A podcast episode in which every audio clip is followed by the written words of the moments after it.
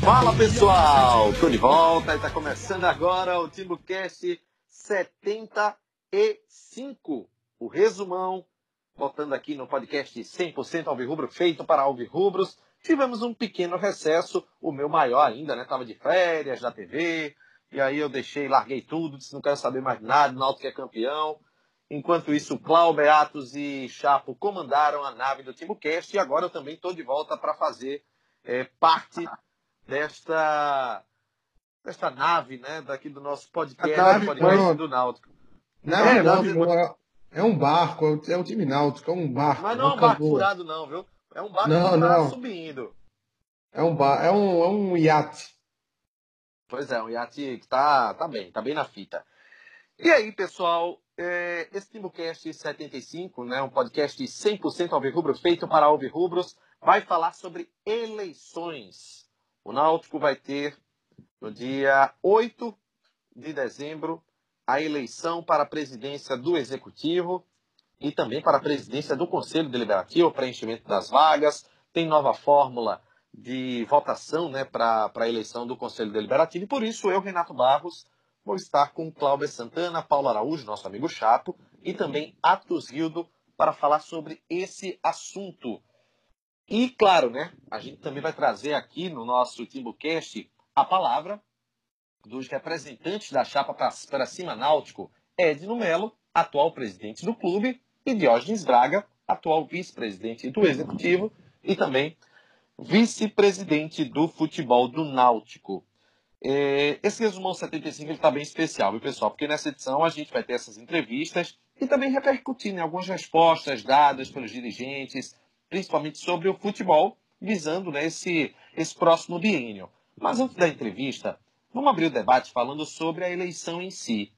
Será que vai ter espaço para oposição no Executivo nessa eleição? Será que a principal eleição vai ser realmente no Conselho Deliberativo?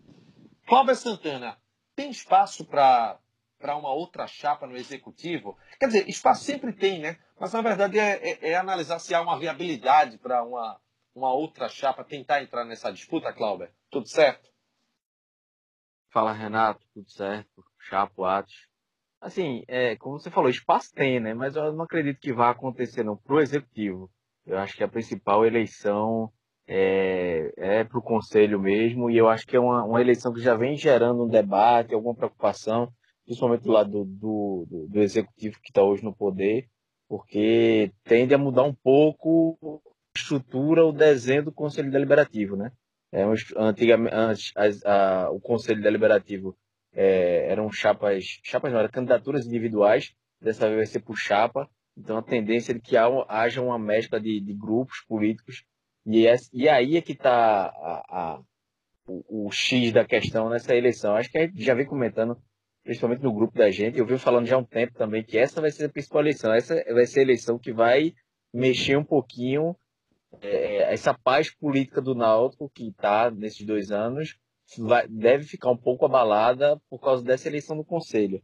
Não acredito em grandes brigas não, mas vai ter ali uma outra troca de farpas, um temor por um lado, temor por outro. Vai ter, não vai ser uma eleição tranquila, 100% tranquila não, se for só para o Executivo. Como vai ter essa eleição para o Conselho Deliberativo, vai ter algumas rusgas, mas não acredito que isso vai interferir no futuro do Náutico. Depois da eleição as coisas se acalmam, mas até chegar a eleição, essa parte do Conselho vai ser movimentada. Parece que dessa vez, Atos, a eleição do Conselho ela realmente está tomando mais conta, né, dos bastidores, porque eu diria que não há uma concorrência para Edno e Diógenes, né, Atos? Não, tá meio claro isso, né? É uma gestão que ela desempenhou um bom papel na parte administrativa, na questão da austeridade, que a gente já falou aqui, todo mundo sabe disso, e conseguiu seus objetivos, né? Teve o título pernambucano no ano passado e teve o acesso para a Série C com o título, então meio que desmotiva uma outra chapa vir a tentar concorrer com uma chapa, digamos, vitoriosa como essa. Tem seus erros, mas toda a gestão vai ter seus erros, mas o sentimento que o torcedor tem é que os erros são muito pequenos para pensar numa troca de gestão. Então, até por esse desmotivador, eu acredito que não vai ter uma chapa concorrente no executivo. E, como o Cláudio disse, as atenções vai ficar mais para a questão do conselho. E aí vai ter um debate que vai começar a ressurgir na torcida, né? De como é a figura da oposição diante de uma eleição. Por hora, do executivo a gente deixa de lado. A gente já está aqui destacando que não vai haver esse bate-chapa do executivo. Então, em um momento ela vai vir, não sei quantos anos, não sei se... daqui a 2 anos, daqui a 4 anos, mas naturalmente ela vai retornar. Teve esse momento conturbado dos últimos 4 anos. O torcedor ficou muito ferido com essa situação de bater chapa, né? Mas ela um dia vai voltar, é natural que isso ocorra. Mas a que está primeiro voltando agora é no conselho. Então o torcedor ele vai ter que refletir muito de saber se você ter grupos políticos, se você ter uma oposição ou uma voz divergente, é algo ruim, ou é algo que tem que renascer de uma forma mais saudável. O torcedor ficou ferido pela forma que foi nos últimos 4 anos. Mas a gente sabe que, naturalmente, não tem que ser sempre de uma forma negativa, né? De ser uma oposição que, brigando com a situação do clube, só vem afundar o clube por brigas, por picuinhas, por coisa pequena. A gente sabe que também tem a parte de oposição, de divergências, que fazem o clube subir. E, naturalmente, elas um dia vão ter que voltar. Não sei se vai ser agora. Então, o torcedor tem que refletir um pouco sobre isso e saber que ter oposição, ter divergência, não é só algo ruim. Pode também se tirar muita coisa boa disso. Quando a gente fala de oposição, de grupos adversários dentro do clube, não tem como não se lembrar de 2014, 2015... 2016 e também o comecinho de 2017, né, quando essa polarização do Náutico ela ficou mais visível, né? Realmente havia uma briga muito grande. É esperar que, caso, né, nessa eleição do Conselho se tenha, porque a gente vai explicar depois que o Chapo falar agora, eu vou dar uma explicação um pouco didática de como que vai ser essa fórmula, até para o pessoal entender um pouco melhor, mas é esperar que pelo menos o conceito de oposição ele tenha evoluído um pouco mais, não é, para esse próximo biênio, porque há uma chance, né, de haver uma proporção de... não diria opositores, mas não diria opositores integrais, mas opositores de parte de algum modelo de gestão que o Edno venha a fazer, e que seja algo mais evoluído, né, mais propositivo, né, Chapo? Renato, assim, depende muito de quem está envolvido, né? Quando o Náutico passou por esse momento aí de oposições muito complicadas e de situação também, né? A situação e a oposição viviam em clima de guerra, era muito por parte o material humano da coisa, né? O pessoal tinha um discurso muito bem parecido com o que o Brasil está passando hoje também, era muito extrema as coisas. Então de 2 anos para cá as coisas se apaziguaram, muito porque o conselho e o executivo se alinharam, né? Então, assim, é quase um ônus que você tem para manter a paz. Para manter a paz é necessário praticamente não ter oposição, porque quando tem a oposição, ela é extremista demais. Então... Não sabe ser oposição. Não sei se não sabe ser oposição. E talvez a oposição não saiba lidar com a oposição, né? Exatamente. É o que eu comecei falando, que é um material humano geral. Ninguém sabe lidar com ninguém consegue ter um diálogo. Eu estava conversando comigo, que é conselheiro de Santa Cruz, e ele falou, quando eu virei oposição e comecei a torcer contra, eu parei a minha faxina política. Porque ele falou, eu senti que eu estava torcendo contra. Porque você tá lá, vendo o jogo, e imagina, se, por exemplo, agora, um cara de uma oposição, que provavelmente lançaria a chapa, o pênalti marcado pelo Voaden, o gol do Náutico, a vitória e o acesso, acabaram com qualquer chance de uma oposição do Náutico e creditaram a Edno e Diógenes a eleição ganha já. Então, se existia uma oposição, ela acabou com a vitória do Náutico. Então, é uma relação muito difícil de você separar uma coisa da outra. E eu acho que no Náutico, principalmente nos últimos... Assim, desde sempre, né? Sempre foi muito difícil saber separar o time, o torcedor, do político. Então, É um jogo de xadrez, a gente vai ter que meio que escolher agora. Fazer uma chapa, de novo, de conselho, sem oposição, onde não há fiscalização, não há cobrança, não há nada, porque esses últimos 2 anos, tudo bem que as coisas andaram bem, em sua maioria, mas não teve nenhuma cobrança, não teve nenhum... O conselho foi mamão com açúcar, né? Edno falava, quero um sorvete, o conselho levava. Então não teve nada, nenhuma contestação, nenhuma cobrança, nada. Tudo passou do jeito que Edno queria que passasse. Isso, de certo modo, quando dá certo, é bom. Agora imagina um conselho jogando junto com o executivo ruim. Aí é para acabar com o clube, né? Porque o executivo ruim vai estragando, fazendo tudo errado, o conselho vai aprovando tudo errado e o clube se arrebenta. Então é um jogo de xadrez que o torcedor vai ter que escolher agora. Deixar o clube de novo sem oposição, e sem oposição não há fiscalização, porém com oposição, se a oposição não souber se comportar, é um inimigo dentro do clube. Então, o que fazer numa situação dessa? Eis a questão. Eu sinceramente não sei. É uma situação muito delicada. Acho que assim, Chapo foi cirúrgico agora.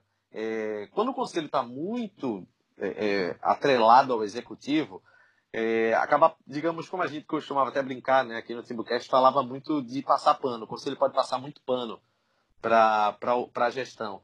Mas também se for um conselho que seja opositor, que tenha uma proporção maior, né, de oposição, pode se tornar um inimigo e inviabilizar o andamento do clube, como já aconteceu em anos anteriores. Eu lembro da briga na época que Glauber era presidente com o conselho, depois quando Ivan era presidente, aí o pessoal também barrando. Era uma coisa...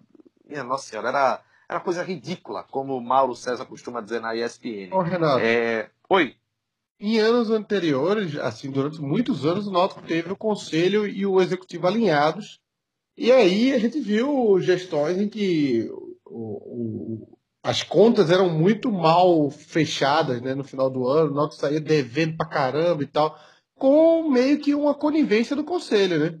Então... porque o conselho estava... Então, o conselho, quando está do lado do executivo que está fazendo coisas erradas, é ruim para o Náutico. Então, fica a questão agora. O que fazer numa situação dessa? Ô, Chapo, e você perceba também que não necessariamente você precisa ter o executivo, a gente sabe que é... vamos chamar aqui de grupo de Edno, mas o conselho, não necessariamente para existir uma oposição, tem que ser totalmente dominado por um grupo... diferente do de Edno. A gente não está falando isso. Até porque você perceba que na gestão de Marcos Freitas, por exemplo, o conselho era conhecido por ser dessa forma, né? Ele era totalmente antagonista à situação no executivo. E ele estava ali sempre cobrando, até de forma exagerada em alguns pontos. Quem não se lembra daquele caso do dinheiro, salvo engano, de Eric, que o conselho chegou lá, tomou uma decisão que o dinheiro teria que ser empregado para a volta dos aflitos. Então, perceba, isso em certo momento atrapalhou também o executivo, até para pagar os próprios funcionários. Aquilo ali causou muita polêmica, né? Porque o Náutico tinha... só concluir, Renato. O Náutico tinha... Tá, conclua. Não, o Náutico tinha salários do administrativo para pagar e chegou o conselho ali de uma forma até desumana, digamos assim, dizer, não, mas paga o executivo hoje e daqui a 3 meses já está devendo de novo, tá entendendo? Então, esse dinheiro tem que ir para a volta dos aflitos. Então, perceba que o conselho dessa forma também não é o que a gente quer. Então, não precisa ser só a oposição dominar o conselho. Precisa ter uma representatividade, mesmo que pequena. A gente está falando o quê? Será que não é interessante ter 10% de um grupo diferente, ter outros 20% de outro grupo, mesmo que majoritariamente o conselho seja ali integrado por pessoas do grupo de Edno, mas que pelo menos a oposição tenha alguma voz. Alguma voz. Fala aí, Renato. O que eu ia dizer é que você deu esse exemplo agora a respeito da venda de Eric. Eu me lembrei de outro exemplo em 2015, que Glauber queria fazer uma espécie de empréstimo, usando como fiador o dinheiro que o Náutico recebia da Arena, que era justamente para pagar funcionários. E é o que acontece. O conselho vetou naquela época. O conselho era oposição e aconteceu essa mesma situação. Ou seja, é algo que apenas inverteu o papel, né, depois daquela eleição de 2015. Antes o executivo era o grupo de Glauber e a corja, né, como o pessoal costumava dizer, era o grupo do Conselho. E aí, em 2015, inverteu esse papel. O grupo de Glauber foi para o Conselho e o que chamavam de corja foi para o Executivo. E essa briga continuou. É, apenas para até explicar, né? Oi, Glauber. Só para concluir esse assunto, acho que vocês falaram muito bem essa questão de ter o Conselho, da importância de ter uma oposição e de ter menos vaidade, né, dos caras, dos conselheiros, porque não é só a questão dos grupos políticos, não, porque daqui a pouco tem um grupo que eles mesmos estão brigando entre si, e aí, porque a vaidade é muito grande. E se essas pessoas pensarem mais no clube e menos na vaidade, menos nesses grupinhos, talvez se consiga fazer uma oposição e uma situação responsável pensando no bem do clube, né? Deixa eu até explicar a fórmula, né? Oi. Ô, Renato, vamos pelo bem do discurso político no Náutico batizar a dita corja com outro nome. Não tem outro nome. As gestões antigas, os antigos gestores. A corja é um xingamento, né? É porque era corja, era MTA, né? Assim, são coisas que particularmente eu não sinto muita falta, não, quando eu ouço, não. De jeito nenhum, pelo amor de Deus. Mas os caras são chamados de corja. Vamos chamar de as velhas lideranças. Velhas lideranças, ok. Vou chamar de velhas lideranças. Fica muito feio. Eu lembrei ainda de outro adjetivo que o pessoal chamava os integrantes do MTA na época. Exatamente. Deixa quieto. Você lembrou daqueles grupos do Oriente Médio e tal. Mas vamos lá, pessoal. Para a gente poder explicar como é que vai ser essa questão da eleição do Conselho Deliberativo. Diferente dos anos anteriores, onde havia, por exemplo, uma candidatura avulsa, onde só era preciso um voto. Não, Renato vai se candidatar para a eleição do Conselho. Se eu tiver um voto, eu já estou fazendo parte das 250 vagas do Conselho Deliberativo. Não é mais dessa forma. E para a gente poder explicar da maneira correta, para você entender, vai ser da seguinte forma. Eu quero ser candidato a Conselho do Náutico. Eu tenho que estar em uma chapa. E aí o que acontece? No dia da eleição, o eleitor alvirrubro vai ter a chance de votar em uma chapa, não mais em uma candidatura avulsa. E aí a chapa que tiver o maior número de votos vai ter a maior proporção de cadeiras do Conselho Deliberativo do clube. Vai ser dessa forma que será feita a eleição para o Conselho do Náutico. Para a eleição do Executivo, permanece a mesma situação, não muda absolutamente nada. Agora, para a eleição do Conselho, é dessa forma. Não mais se vota de forma avulsa, de forma de chapa em si, não. Você vota em uma chapa específica. Existe uma possibilidade de 3 chapas, até mesmo na eleição do Conselho. Confirmada até agora somente a de Alexandre Carneiro, que faz parte do grupo de Edno. Mas a gente vai deixar para abordar mais essa questão de Conselho na próxima edição do TiboCast. Queremos fazer, inclusive, um programa bem completo, ouvindo as chapas que vão participar. Até agora temos uma confirmada. Vamos em busca de mais também, para saber como é que está esse processo. Pessoal, como a gente tinha falado aqui no programa, nós temos a palavra, né, dos principais integrantes da chapa para cima Náutico. Edno Melo, presidente, Diógenes Braga, vice-presidente, são os candidatos à reeleição para o biênio 2020-2021. E vamos começar agora com uma entrevista que eu fiz com o Diógenes Braga no lançamento da chapa. Olha, eu sei que está definido aqui, a gente fez uma pauta muito bem feita, por sinal, mas será que não seria interessante a gente dar uma invertida? Você ia começar agora com o Diógenes. Eu acho que a entrevista de Edno, ela é mais focada no que a gente acabou de debater. Eu não acho que seria interessante a gente fazer uma inversão aqui, chamar Edno primeiro? Pode ser. O pedido está aceito aqui pela mesa diretora. Então, vamos começar primeiro com o candidato à presidência do clube, o Edno Melo, atual presidente do Náutico. Tive uma conversa com ele durante o lançamento da chapa e vamos ouvir agora aqui no TimbuCast. Deixa eu falar aqui com o Edno, porque logo depois que acabou a Série C, muito torcedor pediu até antecipação de eleição, para que facilitasse no planejamento, para que as coisas não tivessem talvez um empecilho de um processo eleitoral, por mais que a gente saiba que dificilmente vai ter uma outra chapa para o Executivo. Mas assim, é importante, eu até conversei com o Gustavo Ventura, do ponto de vista de democracia, já que o Náutico aumentou mais de 10 mil sócios nesse período, para que eles tenham também esse direito à votação. É um também dos motivos para vocês lançarem essa chapa, darem esse direito ao eleitor sócio do Náutico, Edno? Acredito que sim, não é? Eu acho que a torcida quer a continuidade da gestão. Mas assim, ela precisa registrar isso no voto, indo lá. E o importante, Renato, é hoje, mais do que nunca, é também a conciliação com o Conselho. A gente teve, foram 2 anos de paz política, foram 2 anos do Executivo ajudando o Conselho ajudando o Executivo, e a gente viu os resultados, né? 2 títulos, 1 acesso, volta à série, volta aos aflitos. Então eu acho que essa paz política tem que permanecer, e o torcedor tem o direito de mostrar nas urnas que quer essa paz política. A gente viu muito torcedor já empolgado com esse acesso à Série B, falando de nomes de jogadores que acredito que estão fora da realidade do clube, o aumento de folha não vai ser tão alto. Esse regime de austeridade, por mais que se tenha agora uma cota de TV, ele vai ter que continuar muito rígido, né? No caso, claro, dessa eleição se confirmar. Tem que continuar. Eu acho que esse está sendo o grande sucesso do Náutico. Você diminuir o tamanho do clube, pagar em dia. Aos poucos você vai voltando ao tamanho que o clube era. E a política de austeridade só mostra isso. Você gastar o que você pode, não é? É assim na nossa casa, na nossa empresa, por que não no nosso clube? Então eu acho que está dando certo. A gente está fazendo nossa folha para pagar de janeiro a dezembro. Foi assim em 2018, está sendo assim em 2019, será assim em 2020, 2021. É claro que a gente subindo para a Série B vai existir um incremento maior na folha, porque a gente tem receitas a receber que vai justificar esse aumento da folha, mas nada que ultrapasse o que a gente pode pagar. 2018, 2019, o Náutico foi muito exitoso em vários aspectos, resgate de torcida, volta aos aflitos, títulos, acesso, enfim. Mas o que é que nessa gestão você pode ter tentado, mas não conseguiu alcançar e que quer tentar conseguir agora nesse próximo biênio?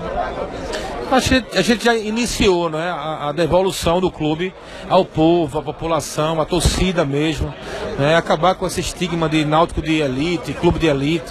Eu acho que isso não fez bem ao Náutico, e a gente mostra a cada dia que o Náutico realmente é do povo, realmente é da torcida do Náutico. E eu acho que nesse aspecto o Náutico pecou muito nesses 118 anos do clube. Então eu acho que o momento para mostrar que isso é possível, né? O momento que para a gente mostrar que realmente o Náutico é do povo é agora. Então assim, os títulos, Renato, eles vêm por consequência de um trabalho da gestão. Então, a gente não vai mudar a nossa maneira de administrar o Náutico, a gente não vai mudar a maneira de tratar o torcedor, mas a gente a cada dia vai mostrar o lado social do clube, o lado que o Náutico estava calado, estava escondido, que precisa ser tratado. Em relação à questão do Conselho, da eleição para o Conselho, aqui também aconteceu o lançamento da chapa do Alexandre Carneiro. Existe, claro, possibilidade de outras chapas para o Conselho Deliberativo. E eu quero que você falasse um pouco sobre essa questão. Não é uma possibilidade de haver uma proporção maior, uma proporção menor, mas que, claro, não ocorra uma polarização como ocorreu em anos anteriores, que foram tão nocivos ao clube como ocorreu, né? 2014, 2015, 2016. Né? Não acredito que vai existir essa dicotomia que existiu, né, no passado, mas a nossa chapa do Conselho é a chapa de Alexandre Carneiro, é a chapa que ajudou o clube nesses 2 anos, e eu acredito que nessa continuidade. Não é? Então eu ouvi inclusive algumas pessoas dizendo: não, eu apoio o Edno, mas eu vou lançar uma chapa de Conselho. Então você não apoia Edno, porque se você apoia Edno, você vai para a chapa do Conselho de Edno. A gente tem uma chapa. Então tem que ter muito cuidado com isso, porque eu acho que se a gente fosse mal, né, da administração, essa chapa do Conselho que diz que apoia Edno lançaria também uma chapa do Executivo. Então que o eleitor, o torcedor, fique atento com isso, para não construir esse mal-estar, não construir esse tipo de intriga, de dicotomia. Enfim, o Náutico está tão bem hoje, está tão pacificado politicamente, e a gente está vendo o resultado, o que está acontecendo com o clube, que não cabe, numa eleição tão tranquila que está se encaminhando, criar-se uma oposição, uma situação, para que a gente tenha um resultado ruim. Esperar que essa paz que o Náutico conseguiu adquirir nos últimos 2 anos, ela possa continuar. Talvez isso também é um dos pilares que ajudam o clube a andar. Espero que sim. A gente viu, né, na prática, que só fez bem ao Náutico. A gente tem um grupo que nos apoia há 2 anos, que pagou o salário de jogadores há 2 anos. É um grupo, ele é muito diversificado, tem pessoas de várias alas políticas dentro do clube, e eles entenderam que o momento náutico era de paz, era um momento de você unir forças, não você dividir, não você entrar em embate, não você entrar em confrontos desnecessários. E só deu resultado bom, né? Deram 2 títulos ao Náutico, deram acesso, deu retorno aos aflitos. Então, deu acréscimo de sócios para praticamente 15 mil sócios. Então, assim, a gente tem muito capital para explorar nesse sentido. Mostrar que essa briga política só fez mal ao Náutico, e esse momento é um momento de paz, de convergência, de união, para que a gente consiga alcançar voos maiores. Muito bem. Daí a palavra do Edno Melo. Foram cerca de 7 minutos, né, de uma entrevista que eu fiz com o atual presidente do Náutico, candidato à reeleição, muito provavelmente reeleito, né, para o próximo biênio. E, assim, ele falou muito, logo no começo, sobre a questão da paz política e a parceria que ele teve com o Conselho Deliberativo. E, Cláudio, eu notei muito que o Edno, ele deu um foco grande em relação a essa questão do Conselho, né, com a chapa do Alexandre Carneiro. Ele atrelou muito nessa paz política a harmonia que aconteceu entre o clube e o Conselho Deliberativo até então, né? Atualmente presidido por Gustavo Ventura. Cláudio. Ele se mostrou bem preocupado com uma possível posição no Conselho, né? Falando até que quem apoia ele tem que ir para a chapa dele, não pode ir para outra chapa. Eu acho que é um caminho perigoso, assim. A pessoa pode apoiar a Edno, mas pode não concordar 100% com as ideias dele, ou concordar com 100% que ele fez nessa gestão nos últimos 2 anos. A gente mesmo teve algumas críticas, a gente não, 100% não concorda com o Edno. E assim, ele parece muito preocupado com a oposição, talvez pelo passado do clube, que a gente já falou aqui, os exemplos que os 2 principais grupos já sofreram com oposição no Conselho, mas um clube que não tem oposição tá morto. É muito nocivo o clube ter apenas a situação, ter apenas conselheiros que abaixam a cabeça e concordem em tudo com que o executivo faz. Isso não pode ser lagartixa, não é? Exatamente. Por conta disso tivemos tantas broncas de justiça do trabalho, de terminando com salário atrasado, contas que passavam sem nenhum questionamento. Então, acho que esse é o problema que não pode se repetir.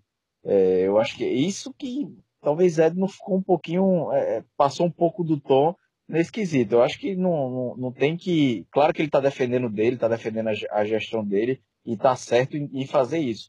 Mas não precisa ter medo de oposição, não. Se você fizer um trabalho bem feito e souber fazer política também com oposição, você consegue ter uma gestão tranquila. Agora, tem que saber fazer política, né?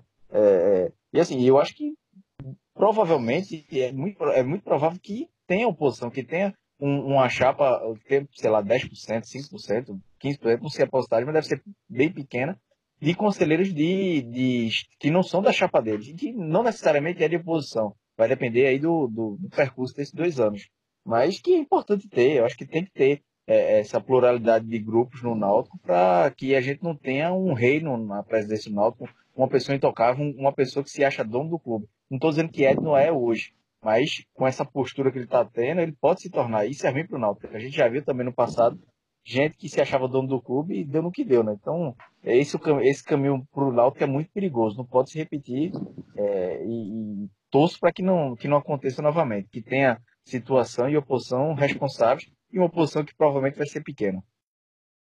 Ô Chapo, Cláudio tocou num ponto certo. Isso de Edno seria também um receio baseado no que aconteceu no passado, das situações que ocorreram, de uma polarização muito grande. Tanto é que ele é bem direto, né? Ele diz assim, se apoia a Edno, tá com a chapa do Conselho também, se tá com outra chapa, não apoia a Edno. Ele é bem direto em relação a esse ponto. Seria um receio também de talvez um novo racha no clube, muito embora eu não vejo nenhuma força surgindo no Náutico hoje que possa, de alguma maneira, querer atrapalhar o andamento da gestão, né? Pelo menos essa é a minha visão. Qual que é a sua? Olha, a gestão de Edno já demonstrou por alguns momentos, alguns eventos, que ela não é muito aberta a apontar erros da gestão. Então, ela aparenta ser aquela gestão que quer tudo, elogio, aplauso e tapete vermelho, e faz um jingle de campanha com aquele pagode lá, é o samba, sei lá o que era. E é isso, é tudo meio... É meio ufanista, meio Brasil dos anos 70. 90 milhões em ação, pra frente Brasil, é isso, salve a seleção. É isso mesmo. É meio ufanista. Brasil, ame ou deixo. Edno meteu quase um ou tá comigo ou tá contra mim. Então, assim... Ele já deu algumas demonstrações. Não é ou tá comigo, tá contra mim, ou tá comigo, ou tá contra o Náutico. Foi quase isso, pelo menos eu entendi assim, né? É pior ainda, né? Exagerado. É assim, velho. Tá ganhando, né? Então não tem muito o que discutir com relação a isso. O time tá ganhando, subiu, foi campeão, então é difícil. A minha opinião com relação a isso é, Edno, o Náutico tem uma posição saudável, dificilmente vai ter mais de 20% de opositor, até pela situação que o clube está, o Edno e Diógenes estão em alta, então dificilmente, acho que não tem nem necessidade dessa campanha toda, assim. Ele está fazendo porque acho que ele quer garantir 100%. Ele quer que 100% ou pelo menos 98% do conselho seja dele, para ter dois bobão lá falando, apontando algum erro, e os outros 248 ser gente que tá com ele em qualquer momento. Então, dá uma liberdade para fazer qualquer coisa. O que eles quiserem fazer vai ser aprovado. Escudo errado, camisa errada. O que quiser fazer vai aprovar e pronto. Não sei qual é a ideia para o ano de 2020. Mas, assim, como a gestão foi austera... É porque tem um detalhe também, né? A gente está sempre imaginando que pode ser que a gestão dê tudo errado e aí ter um conselho na mão dela é ruim. Mas no último ano foi uma gestão que teve as contas em dia, o time foi da forma como se pôde pagar. Teve erro aqui, teve erro ali, mas no resumo geral foi positivo. Então, sendo positivo... Não precisa nem ter conselho. Se for positivo mesmo, na verdade, já não precisa ter conselho, né? Se for para Edno colocar 250 pessoas dele lá, não precisa ter conselho. Ele decide tudo na canetada e pronto. Dinamiza o processo. Deixa ele para resolver tudo que Edno disser tá dito e acabou-se. Mas vamos aguardar, né? Eu acho que ele tem um receio de ter 5 pessoas lá apontando erro. 5 pessoas já é o suficiente para Edno não gostar. Pronto, fala aí, Cláudio, diga aí. Só pra deixar claro, porque desde 2014 se criou no Náutico uma questão de que se tem um bem contra o mal.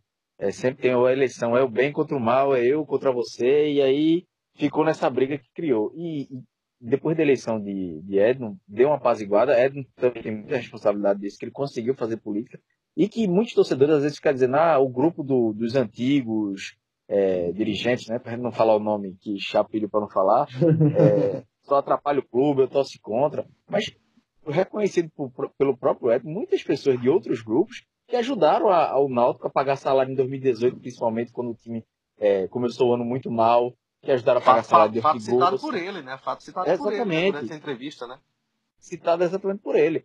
Salário de Ortigur, salário de Jorge Henrique, de outros jogadores. Então, assim, Edno soube fazer política e não levou muito isso pro pessoal, pro grupo, que provavelmente muitos desses que ajudaram ele não votaram nele na eleição de 2016, 2017. Mas os caras são alvirrubros, é esse tipo de oposição, que eu tô falando oposição, mas eu quero dizer um grupo diferente, que às vezes a pessoa pode fazer oposição sem ser contra, né? Ô Cláudio, mas eu posso dizer uma coisa, eu acredito que hoje o receio do Edno não é necessariamente com relação às velhas, às antigas lideranças, não.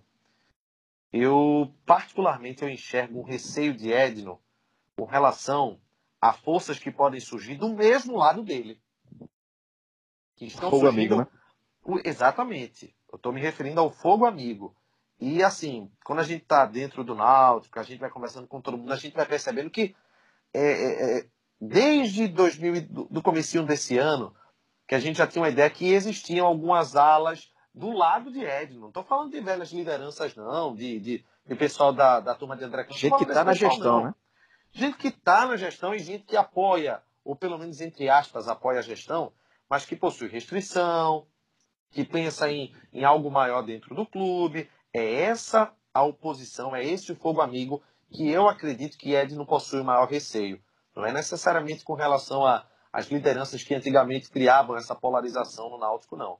Eu, pelo menos, enxergo dessa forma. E, Atos, não sei se você enxerga dessa forma também. Eu acho que Chapo usou um exemplo bom quando ele comparou com o Brasil da década de 70. Eu acho que é muito por aí. Vamos separar, né? A gente está aqui falando, e eu vou aqui fazer uma crítica, a fala de Edno agora. Ninguém aqui está criticando a gestão de Edno. Vamos esquecer isso, que vamos separar as coisas. Agora, depois do ano completo do Náutico, o título da Série C, a parte administrativa do Náutico está dando um tempo, e agora a gente tem a figura de Edno político. Então, o Edno político vai ser criticado por uma fala que deu. Eu achei uma fala muito ruim, eu achei bem antidemocrática quando ele fala explicitamente que se você quer ser um conselheiro, mas você vai pôr da chapa e mesmo assim apoia ele, está errado. Você não apoia ele, na verdade. Ele deixou isso bem claro. Eu acho isso ruim, porque eu pego uma comparação. Por exemplo, eu gosto muito de utilizar um conselheiro, até perguntar o sobrenome a vocês, aquele Rafael. Qual é o sobrenome dele? Rafael Alves, é? Exatamente, Rafael Alves. Pronto. O Rafael é um conselheiro que ele sempre está alinhado a boas decisões. E não necessariamente precisa ser decisões assim que vá de encontro ao administrativo. Às vezes é uma questão do terceiro padrão. Às vezes é uma questão, agora como foi essa questão de botar ou não estrela na camisa. Então, perceba que o conselho toma decisões que não necessariamente vai ser ruim ou vai atrapalhar o executivo de alguma forma. E você pega um conselheiro como o Rafael, quer dizer que se ele for em outra chapa, e eu sei que Rafael está com Edno, ele aprova a gestão de Edno, e ele, mesmo que tivesse um bate-chapa no executivo, ele ia votar em Edno. Quer dizer que um cara como Rafael, ele não está com Edno, caso ele saia por outra chapa. Então, peraí, calma lá. Quando o Chapo usou o exemplo da década de 70, eu achei muito bem utilizado, porque eu vejo esse primeiro período de 2 anos como se fosse aquele período que houve lá a entrada dos militares. Aí, o que é que os militares teriam que fazer logo em seguida? Era entregar ao povo o regime democrático. Então, eu percebo que esses 2 anos de paz, com oposição meio que afastada, meio que é tudo situação, foi bom para o primeiro momento. Mas agora a gente tem que retomar um ambiente mais democrático dentro do clube. Então, se a oposição ela vinha surgir, mesmo com uma parcela muito pequena, a gente está falando aqui de, sei lá, 10% dos conselheiros, 20%. Então, se é só isso, você não pode ter uma fala como essa de dizer que até naqueles 20% de conselheiros de uma outra chapa, que mesmo que apoiem Edno, eles não são bem-vindos, são anti-Edno, como a fala de Edno trouxe aí. Então, eu achei uma fala ruim, infeliz da parte de Edno. Espero que ele reflita um pouco sobre isso aí. E o conselho que eu digo para ele é que é infinitamente melhor você ter que a gestão tenha críticos de boa-fé do que simplesmente apaniguados puxa-saco. Agora vamos dividir essa entrevista do Edno em 2 partes. Né? O Edno político, que a gente fez as considerações agora, e o Edno presidente, né? Porque ele acabou falando da gestão, do que espera para o ano que vem, ele acabou deixando também espaço para falar a respeito desse ponto. E Cláudio, ele até foi muito sensato, né? Quando disse uma coisa que é tão simples, né? Que parece tão simples para a gente, mas que o Náutico não praticava. Que ele disse o seguinte, sobre a política de austeridade que tem que ser mantida, que eu até falei com ele assim, eu disse, o acesso foi muito bom por vários aspectos, exceto pela ilusão, né, da torcida que tem que contratar time caro e tudo. E ele disse que tem que ter austeridade como se tem na sua casa, na sua empresa e, por que não, no clube. E, assim, Renato, eu enxergo Série B como salário em dia 50% do processo. Isso me referindo ao Náutico, que, para mim, numa Série B é candidato natural ao acesso. Eu acho que você enxerga dessa forma também. E você ter essa manutenção, essa obrigação de pagar em dia como um pilar do clube, é muito importante que o Edno venha manter isso, né? Não pode dar um passo maior que a perna, né? Tem torcedor, a gente até falou Tem torcedor que quer hoje no Náutico Ronaldo Alves, Rafael Pereira, Kieza, não sei o que, Ortigosa. Não tem condições. O Náutico subiu para a Série B, ainda não foi para a Série A. Então, é pé no chão, é fazer uma folha que possa pagar. Se for entrar dinheiro da Copa do Brasil, aí vai ampliando, como fez nos dois últimos anos. Acho que não tem muito o que mudar. Como ele mesmo disse, tem um incremento na folha salarial, porque a partir de agora tem cota de Série B que não tinha na Série C. Então, naturalmente, tem um incremento. Os jogadores que ficam são valorizados dentro do clube, né? Os próprios funcionários também. Então, acho que a política é essa mesmo, a austeridade. É muito falado isso, é muito repetitivo. Isso que Edno fala, Diógenes fala, todos que estão na gestão, mas esse é o caminho mesmo. E aí, com relação a isso, não tem muito o que criticar, não. Eles que estão lá, principalmente com a caneta, eles sabem onde é que o calo aperta e sabem o que se deve fazer, qual o tamanho do passo que se deve dar. Então, quanto a isso, eu não tenho grandes preocupações, não. Não acredito que o Náutico vai fazer grandes loucuras no próximo ano, fazer o que não pode pagar. Isso aí, e até eu disse outras vezes, mesmo que Edno não ficasse, se fosse outro presidente, o sarrafo já estava no nível que quem chegar não pode fazer menos do que Edno fez com relação à parte financeira. Se fizer menos, o cacete é muito grande. Então, quem chegar daqui a 2 anos, Edno sendo reeleito, daqui a 2 anos, o próximo presidente, sendo do grupo dele ou não, vai ter que chegar e vai ter que repetir o que é, no mínimo, o que é não fez. Repetir de pagar em dia, ter austeridade, que é o básico, né? É o básico, mas eu estava acostumado com isso no Náutico. E Atos, ele falou muito sobre a questão do grupo de apoiadores, né? Que ajudou financeiramente em 2018, ajudou financeiramente em 2019. Isso, assim, mostra que não aconteceu do nada. Vem de articulação política, vem de, talvez, a exibição de um planejamento para os 2 anos de gestão.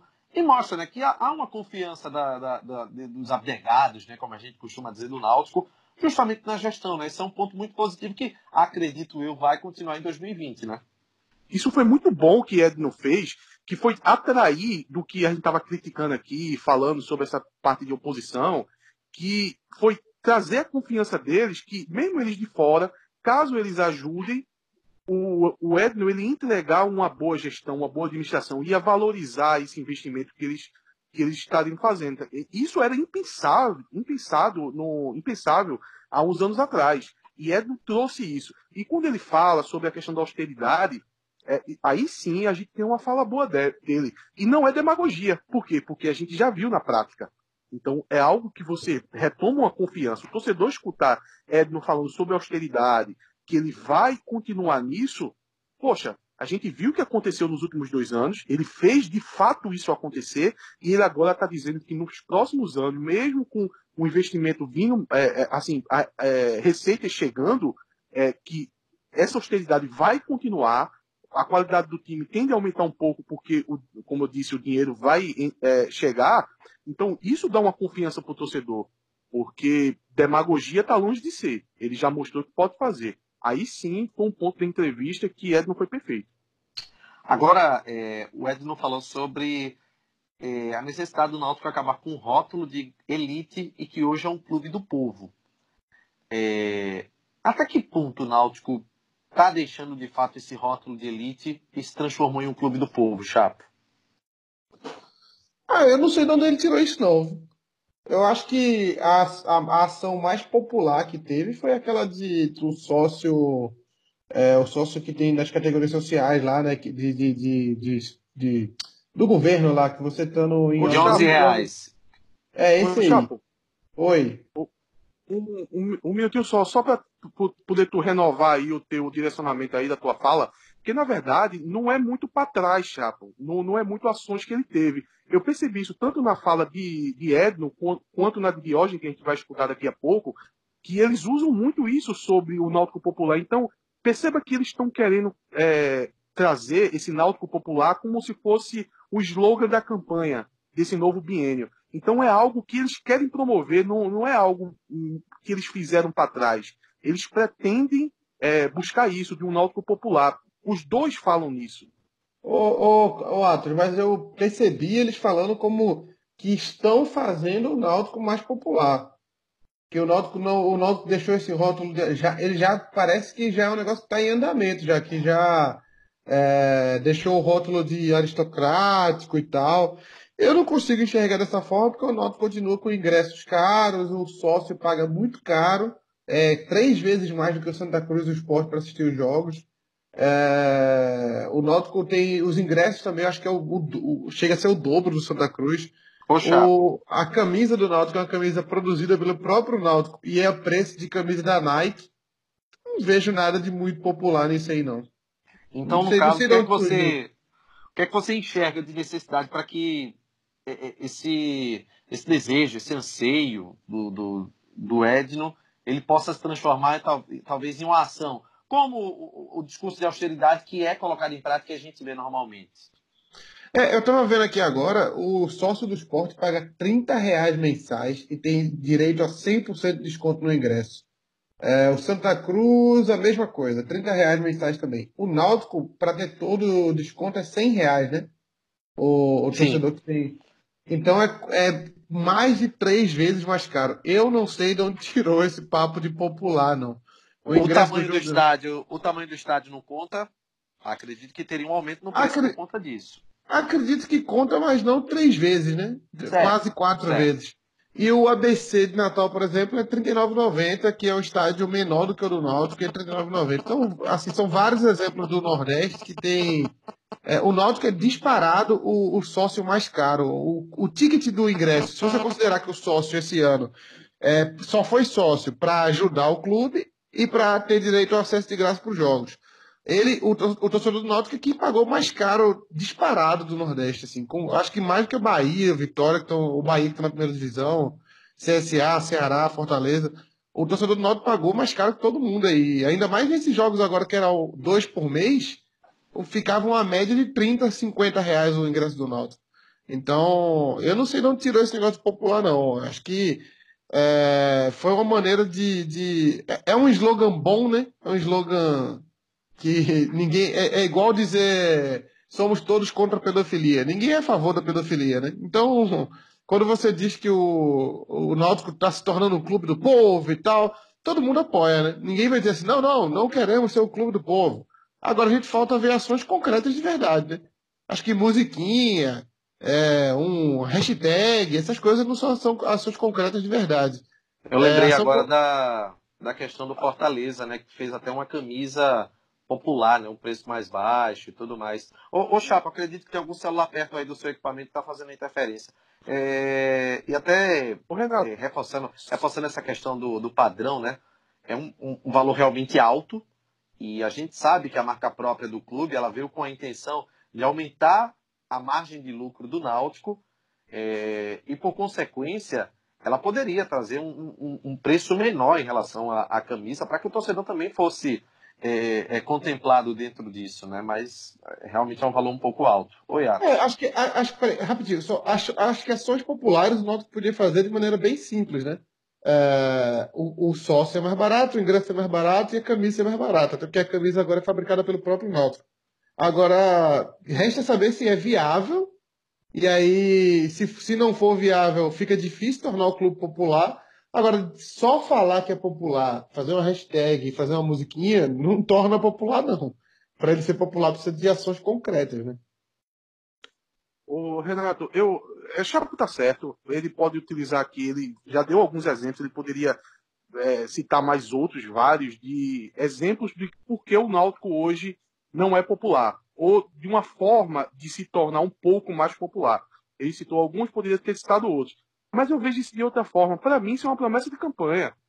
Mesmo que... Porque, perceba, há 2 anos atrás, quando o Edno entrou, ele não prometeu isso. Ele estava preocupado com outras coisas. O Náutico estava na Série C. Ele sempre fincou na questão da gestão, na questão da austeridade. Isso aí ele sempre falou. E ele meio que cumpriu. Meio não, né? Cumpriu. Digamos dessa forma. Mesmo que durante principalmente nesse último ano, Diógenes fala muito sobre o Náutico popular. Eu acho que eles foram percebendo... que é um caminho que o Náutico tem que ir. E hoje fala muito também de uma questão de apoio do torcedor.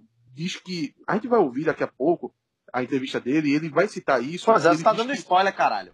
Tô um pequeno spoiler, só para poder pegar esse gancho. Que foi importante para o Náutico a torcida. Então, para mim, eu percebo que ele percebeu durante esse último ano que é um caminho que o Náutico tem que ir. O Náutico tem que ir para esse caminho de ser popular. Mesmo que nas ações, na prática do último ano, não tenha vindo de acordo com isso, mas agora eles sentaram, vai vir um novo biênio e agora eles definiram. Isso vai ser um foco da gente, inclusive a gente vai colocar como slogan, porque eu vejo como slogan, porque Diógenes fala nisso, Edno fala nisso no dia da apresentação da chapa. E para mim isso já é uma promessa de campanha, de tornar o Náutico mais popular. A gente pode vir a cobrar durante os próximos 2 anos ações que venham a tornar isso realidade. Mas por hora eu vejo que é uma promessa de campanha. Mas eles falaram em tom de como já é uma coisa em andamento. Eu só vejo... Se bem que eles fizeram agora uma campanha de o sócio pagar 9 meses e aí ser 1 ano, né? Pagar 12 meses, ter 3 meses de desconto. Talvez estejam tentando achar uma solução para isso, porque esse ano, para mim, isso foi bem mal gerido, viu? Embora o Náutico tenha conseguido alavancar o número de sócios aí para um número bem, bem considerável, eu acho que a ocupação do estádio foi muito abaixo da expectativa. A ideia dos aflitos é muito mais pujante do que foi, mas o valor do sócio, para mim, ainda é muito caro. Eu estava vendo agora o ABC aqui, é R$34,90 o ABC. Então, é difícil falar em ser popular se o Náutico ainda tem um custo para o torcedor e para o jogo 3-4 vezes mais caro do que todos os times do Nordeste. Mas carente de receita, como o Náutico estava, não era necessário, não. Levando em consideração que o ABC tem um poder de investimento bem menor, né? Foi parar na Série D agora, Chapo. E aí? Mas é isso. O Náutico tinha a dificuldade financeira, como todo mundo tem, né? Esporte, Santa Cruz, ABC, Sampaio Corrêa, todo mundo tem a dificuldade financeira. Se você falar que o Náutico tinha um valor mais alto para poder investir, para poder subir, tudo bem. Só que você não pode atrelar isso a ser popular, né? Porque é tipo assim, a torcida pagou bem caro para conseguir fazer o time subir. Então, a ser popular não, Foi caro e deu certo, mas não foi popular. Vamos ver nesse próximo biênio essa parte ela vai ter um direcionamento talvez mais claro, né? Mas vamos fazer o seguinte, pessoal. Ô Renato, desculpa interromper. Oi. só mais uma interrompida. O esporte, lógico que tem outras receitas, né? Embora tenha sido um ano bem ruim financeiro para o esporte, ele subiu com o sócio dele pagando R$30, né? Ele já subiu praticamente, né? Então, não tem uma relação tão direta entre uma coisa e outra, não. Ou é popular ou não é. R$30 é popular, R$100 não é popular. Mas só um detalhe, então, até para poder ajudar nessa questão de plano de sócio, eu acredito, o Náutico não tinha como setorizar o estádio esse ano, né? O IP deixou claro, inclusive no especial e tudo, e é uma meta da sequência nessa reforma para ampliar a capacidade do estádio e também para setorizar. Então vamos ver se o Náutico ele consegue elaborar algum plano de mensalidade que seja mais barato em algum ponto de estádio, para que, enfim, torne acessível um preço mais em conta. Eu acho que é o provável acontecer em breve. Vamos agora ouvir a entrevista com o Diógenes Braga, vice-presidente do Náutico, do Executivo e também do Futebol. Ele fala, né, da eleição, do momento do clube e também do planejamento para a próxima temporada. Vamos ouvir. Vamos lá agora conversar com o Diógenes Braga. E Diógenes, eu imagino, até vendo pela torcida chegando aqui em você, que o acesso à Série B é bom por todos os aspectos, exceto por um, que tem que ser controlado, claro, que é a empolgação do torcedor com relação a nomes. E essa eleição agora, muito provavelmente com a continuidade da gestão, vai ser uma eleição, vai ser uma próxima gestão de mais uma vez muita austeridade. É isso que vocês pretendem, né? Perfeito, Renato, perfeito. Um dos maiores riscos dos momentos de sucesso é o deslumbre, né? Então, assim, a gente saiu da Série C e a gente volta à Série B. Na minha visão, a gente volta à Série B mais forte do que a gente estava quando caiu, mas a gente caiu pelo deslumbre.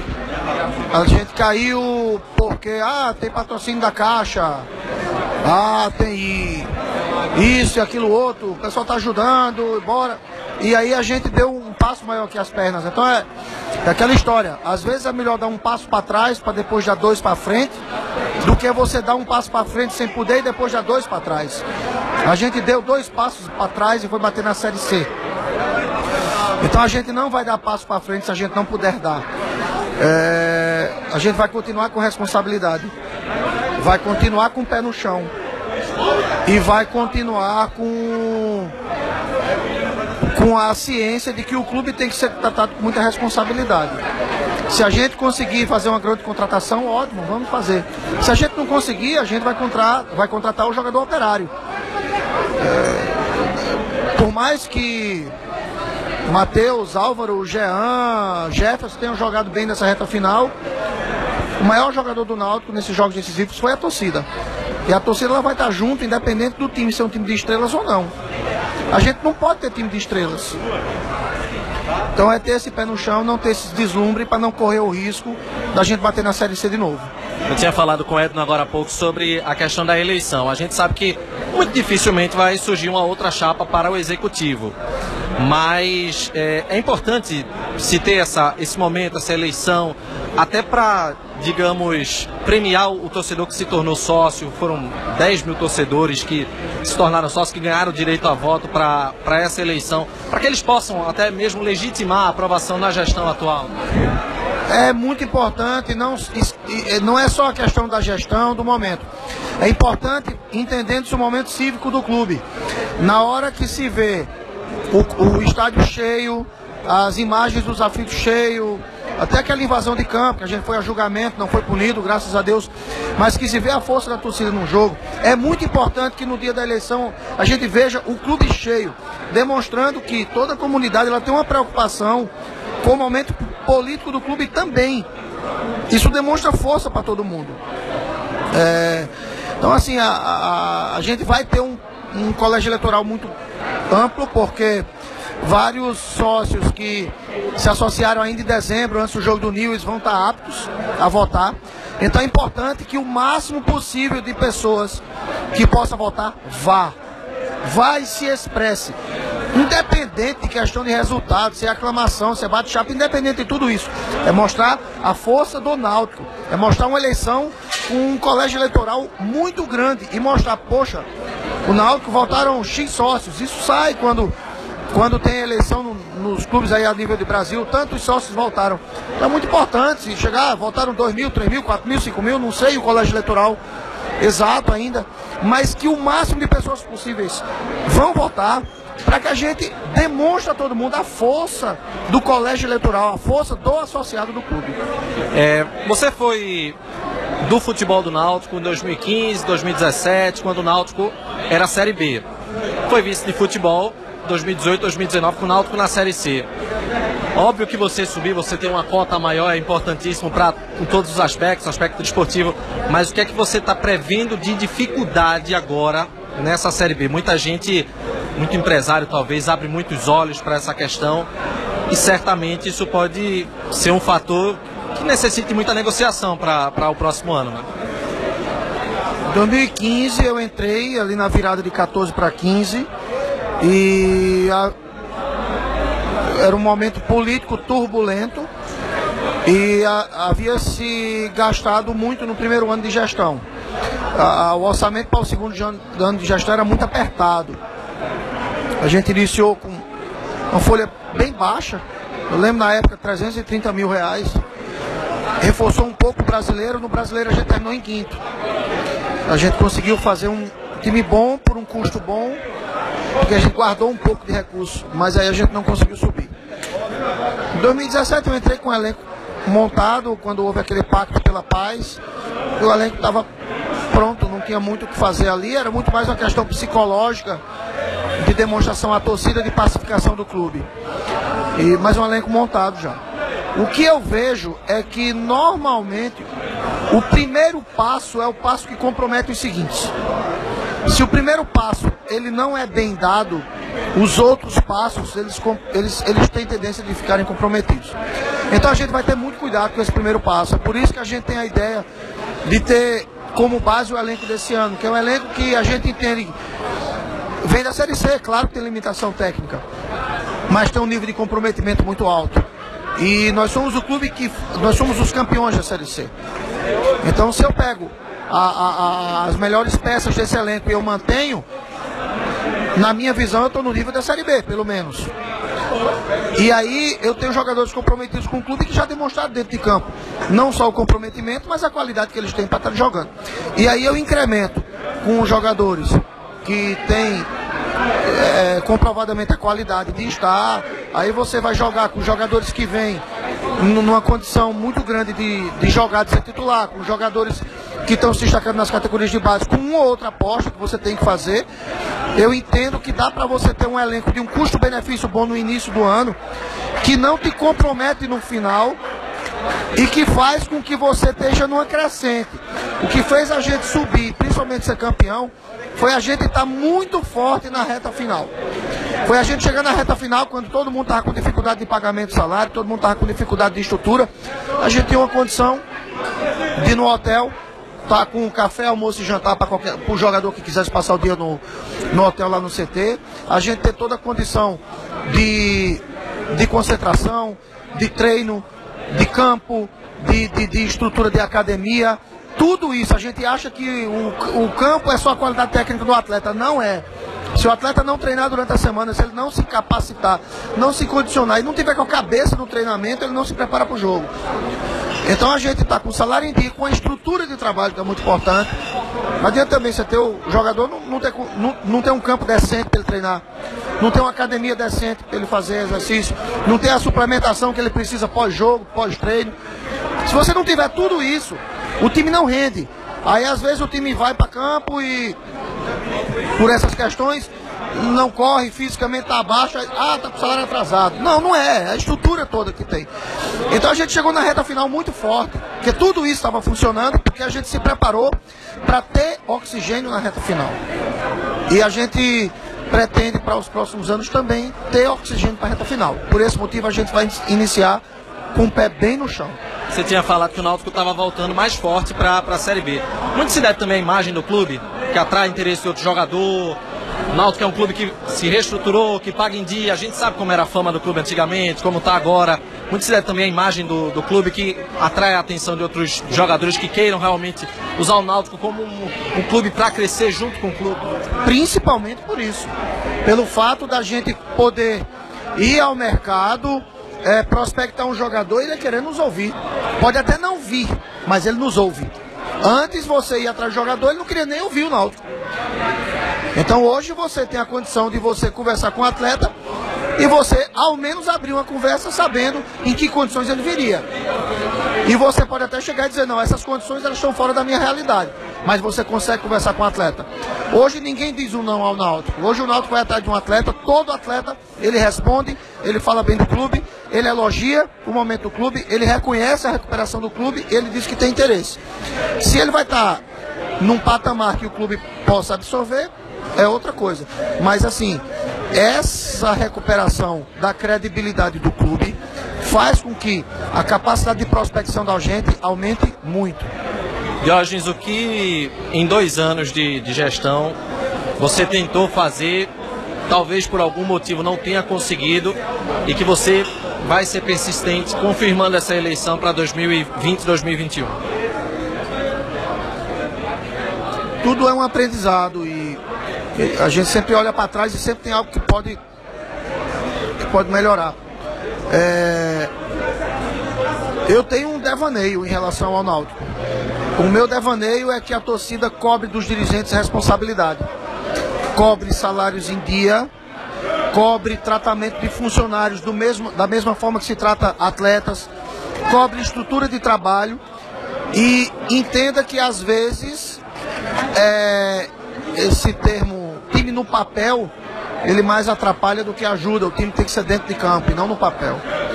Então assim, eu em alguns momentos, principalmente no início de 2019, quando eu falei muito, eu lembro um jogo Náutico e Afogados. A gente ganhou de 3-1 e após o jogo eu falei, a gente ganhou aquele jogo com um gol de Thiago, um gol de Odilávio e um gol de Hereda. E eu falei, a gente ganhou o jogo com 3 atletas da casa. Gente, esse é o caminho, eu não posso botar esses atletas fora. Porque eu lembro que naquele momento se falava muito em negociar os atletas da casa para contratar jogador, aí são os termos de futebol, né? Jogador cascudo, jogador rodado, jogador experiente, enfim. Hoje, quanto Thiago vale? Quanto Odilávio vale? Quanto Hereda vale? E se a gente tivesse negociado eles naquele momento para trazer um jogador cascudo? Foi muito duro para mim, em vários momentos, segurar o jogador que estava oscilando, mas que eu via que ia crescer e que era do Náutico. E foi duro também segurar a contratação, porque eu via que se contratasse naquele momento ia faltar dinheiro no final. O meu devaneio é que a torcida tem essa consciência de que há momentos em que é melhor você manter os pés no chão e você ir na superação para você apostar numa reta final com força. Porque nos jogos decisivos o Náutico teve muita força mesmo. O jogo do Náutico contra o Santa Cruz, que muita gente questionou se o Náutico ia entrar, querendo ou não, uma resposta absurda. O jogo contra o Paysandu lá, muito duro, segurou. Vem aqui a gente jogando mal, o time nervoso, leva 2 gols e ele em 35 minutos vai buscar os 2 gols. Juventude, a gente foi buscar o resultado que ele perdeu fora. O Sampaio, a gente ganhou 3-1 aqui, chegou lá, ficou atrás do placar 2 vezes e foi buscar o placar. Isso é força. Isso se faz com comprometimento, só com a qualidade dos atletas, né? Comprometimento, a vontade. E isso só acontece se você tiver uma estrutura de trabalho em que os jogadores se sintam dignamente tratados. Diógenes, você cometeu algum erro nesses 2 anos que você pontua e que enxergou como lição? Você falou de lição, tudo é lição. Mas tem algo que você recorda nesses 2 anos que você encara como realmente um grande aprendizado? Eu tive vários erros. Não, todo mundo erra. Eu errei, não tenho dúvida que eu errei várias vezes, né? E eu acho que eu tive, entre outros erros, eu acho que teve um erro em que houve um momento em que assim, a gente virou o ano de 2018 para 2019 numa relação muito boa com a torcida. E o pessoal sempre mandava mensagem, eu sou muito atencioso por natureza e eu sempre respondia. E quando a gente iniciou 2019, que a gente oscilou no começo, as pessoas mandavam mensagem e eu não me sentia na condição simplesmente de não responder. Eu acabava respondendo. Eu lembro muito em relação ao debate sobre Camutanga. O pessoal falava sobre Camutanga e eu dizia, pô, Camutanga é um zagueiro rápido, vale a pena, pô, jogou bem. Eu acho que naquele momento, entrar nesse debate foi um erro meu. Eu deveria, na verdade, ter ficado quieto. Eu fui defender um atleta e passou. Depois passaram, vieram outras coisas, por exemplo, quando vieram as críticas em relação a... que na verdade tiveram vários pescoços na guilhotina, né? Primeiro foi Camutanga, depois foi Sueliton, depois foi Márcio, depois foi o meu. E terminou o ano agora com Lijosa. Então assim, esse é um ponto, né? A torcida do Náutico também tem isso. Sempre alguém tem que estar com o pescoço na guilhotina. E eu me pus em relação a Camutanga, foi o primeiro, depois eu percebi. Eu debati com algumas pessoas, eu acho que não vale a pena, porque ao invés de explicar, mais inflama que explica. Mas a gente erra muito e a gente tem que estar sempre... Eu presto muito mais atenção nos erros do que nos acertos. Eu sou muito autocrítico e o meu acerto eu entendo como obrigação e meu erro eu entendo como necessidade de aprendizado. Esperar realmente um 2019, 2020, independente de questão da chapa do conselho, se for a chapa que vocês estão de parceria, se for alguma outra chapa, que o Náutico consiga manter essa paz, esse momento de serenidade, de muita unidade, para que o clube possa continuar andando, diferente do que aconteceu em anos anteriores. Eu acredito muito na união de propósitos. No Náutico se fala muito união. É preciso debater o que é essa união. Você não precisa estar abraçado com uma pessoa para você poder andar no clube. Agora, você precisa ter um alinhamento de ideias com essa pessoa. O que a gente prega no clube é algo bem diferente do que sempre pregou. O Náutico, como eu falei, muito isso repercutiu. O Náutico cometeu um erro histórico de se autodenominar aristocrático. A gente foi bater na Série C, salário atrasado, fama de mal pagador. Isso não tem nada a ver com aristocrático. Isso é um rótulo errado que arrebentou a gente. Mas muita gente ainda defende isso. E a gestão da gente é uma gestão de responsabilidade, de austeridade, de entender que mais vale um jogador suar a camisa do que ele ter um nome, uma repercussão e você botar ele em campo. Não é todo mundo que defende essa bandeira.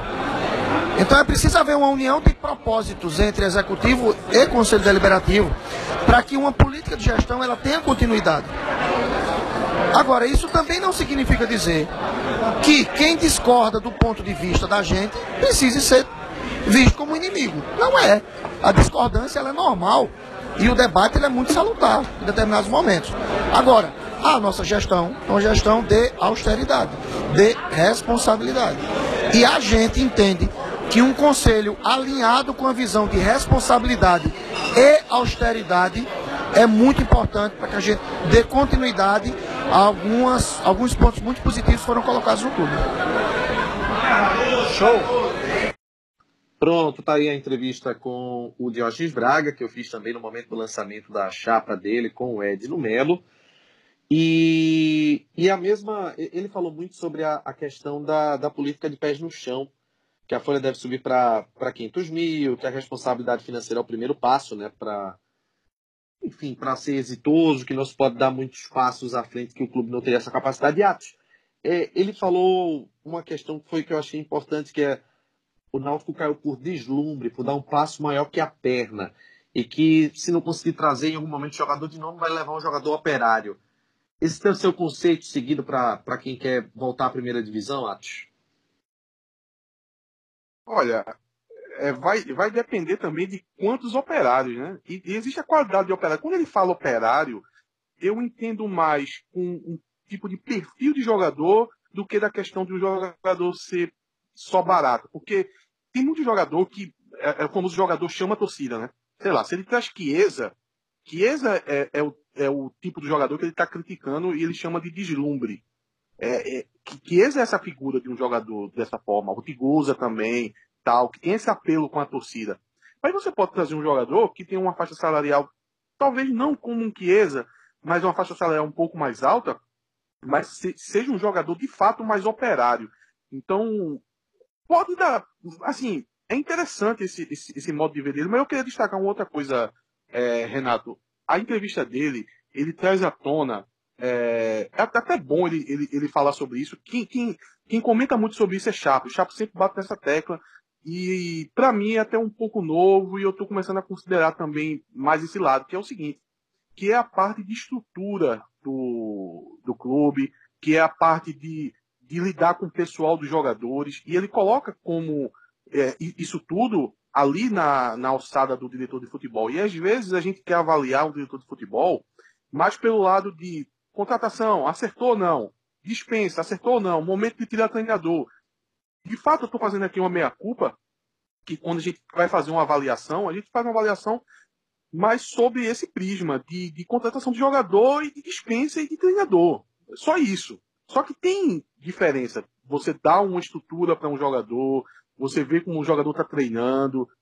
E Chapo sempre falou isso. Chapo sempre disse que o Náutico na reta final, principalmente numa Série C, por ter uma estrutura, ele vai levar vantagem. Nos últimos 2 anos a gente viu que na reta final a gente se prevaleceu diante do nosso adversário, porque os adversários não tinham essa estrutura. Então, eu achei muito interessante ele trazer isso à tona. Realmente, de fato, isso tem que ser avaliado. Não é só na questão das contratações ou na questão das dispensas, apesar de continuar tendo um peso muito grande. Eu acho que nesse ponto aí ele trouxe à luz um fator que, por exemplo, eu não observava tanto. Agora eu achei engraçado que quando você perguntou ali sobre um erro dele, sei lá, eu esperava que ele ia ser mais contundente, ele ia falar sobre ter renovado com o Gabriel Araújo, ou sobre ter demorado a dispensar o Márcio Goiano. Aí ele trouxe um erro que foi...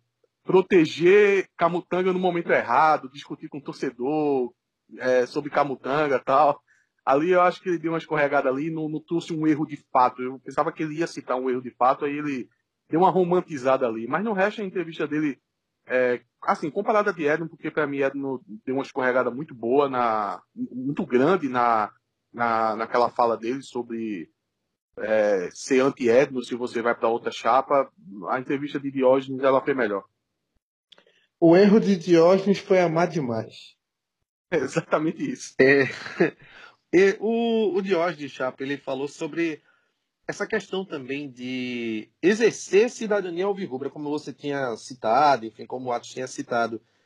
Mas será mesmo que essa eleição ela vai ter uma grande adesão? Eu tenho essas dúvidas pelo seguinte, quando se tem um bate-chapa, quando se tem um clima acirrado, você vê uma campanha, você vê uma quantidade maior dos sócios no clube, mas com o Náutico pacificado, em grande maioria, o clube em paz, será que vai ter mesmo essa grande quantidade de torcedores? Eu entendi o fato da eleição acontecer no dia 8, porque vai premiar o sócio que está há um ano para ter o direito do voto, ok. Mas será que vai ter essa grande adesão mesmo, Chapo? A primeira eleição direta do Náutico foi Glauber, né? Foi a de antes, né? Foi a de Paulo Vanderlei e Marcílio Salles. Isso, Paulo Vanderlei e Marcílio. Houve uma movimentação, mas não foi tão grande, porque o Náutico vinha de um ano bom, né? O Náutico teve que subir a primeira divisão e tal, então era um ano bom. Foi 2012, não foi a primeira? 2011, final de 2011. Foi final de 2011, então o Náutico tinha acabado de subir. Então, embora surgisse ali o MTA, né, com o Marcílio, que surpreendentemente depois mudou de lado, como todos os outros, o Náutico estava num clima de, tipo, tá tudo bem, estamos na primeira divisão, subimos com uma campanha espetacular em casa, estádio lotado, Kieza artilheiro da Série B. Então, existe uma razão para... Houve uma movimentação, foi a primeira eleição direta e tal. Na eleição de Glauber já havia um clima, tipo, se fosse um tijolo ganhava da situação, né? Qualquer um ganharia aquela eleição ali, porque havia um clima de ódio àquela campanha de 2013 que foi vexatória, o Náutico foi rebaixado com 20 rodadas de antecedência. Então, houve também uma movimentação grande, mas muito movimentada pelo ódio ali de expulsar aquele grupo, que a gente não vai chamar de corja mais, estamos batizando com outro nome, vamos colocar como incompetentes. Os incompetentes do clube. Já na eleição do Marcos Freitas, aí já tinha a decepção do MTA, e aí putz, vamos voltar de novo nesses caras. Também houve aquele afé acirrado. E agora estamos num novo quadro que a gente não teve ainda, que é em ápice de felicidade. Porque acho que 2011, com Paulo Vanderlei, foi parecido com o que está acontecendo agora. Só que agora não teve jogo recente, então eu sinto que a torcida está afim de fazer um movimento. E esse movimento pode ser essa eleição. Oi. Mas eu enxergo que há uma diferença até gritante em relação a 2011 pelo seguinte, em 2011, apesar do acesso do Náutico, já havia um ranço imenso com relação ao grupo político do qual Paulo Vanderlei fazia parte, com Berilo, enfim, com os conselheiros que inclusive naquele ano tinham aprovado a ida para a Arena, que havia, né, era tudo... Mas a ida para a Arena naquele momento era comemorada, né? Sim. Foi apenas um ponto informativo mesmo. Havia um ranço muito grande. Querendo ou não, o Náutico tinha, em 2010, quase sido rebaixado, tinha perdido o título para o Esporte, em 2009 tinha perdido o título para o Esporte, tinha caído de divisão, e havia já esse ranço com relação a...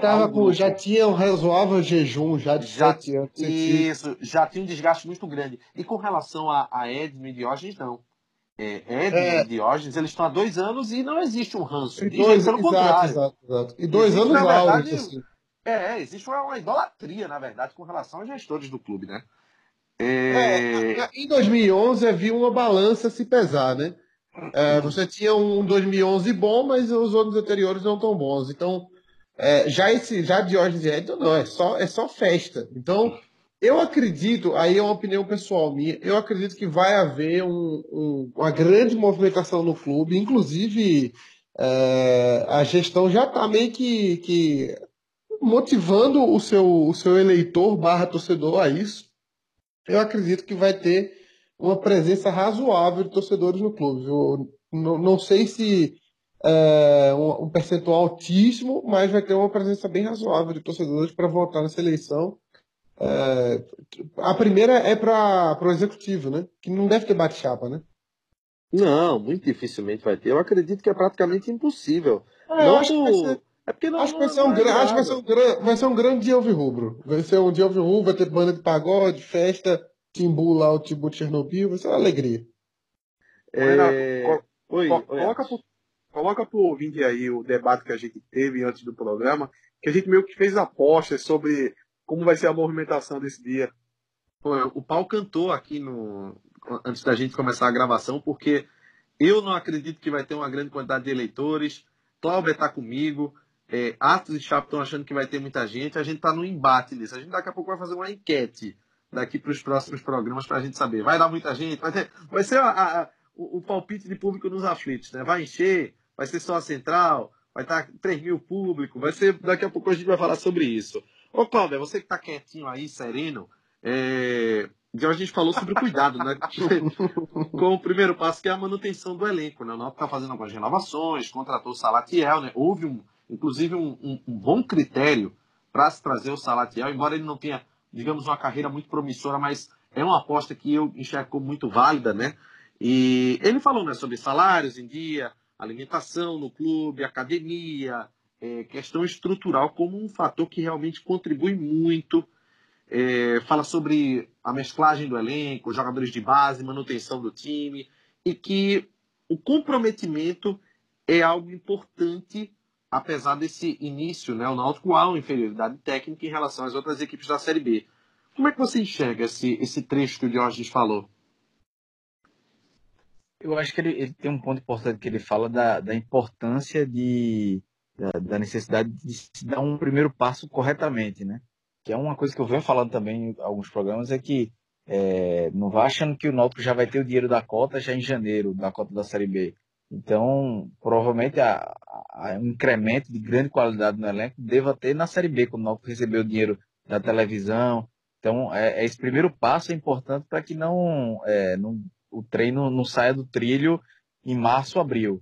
Eu acho que... Eu achei uma entrevista bem tranquila de hoje. Eu gostei da entrevista, assim, achei que ele foi bem sóbrio nas palavras, até como o Atos falou, diferente um pouco de Edno. Eu gostei do que o Diógenes falou.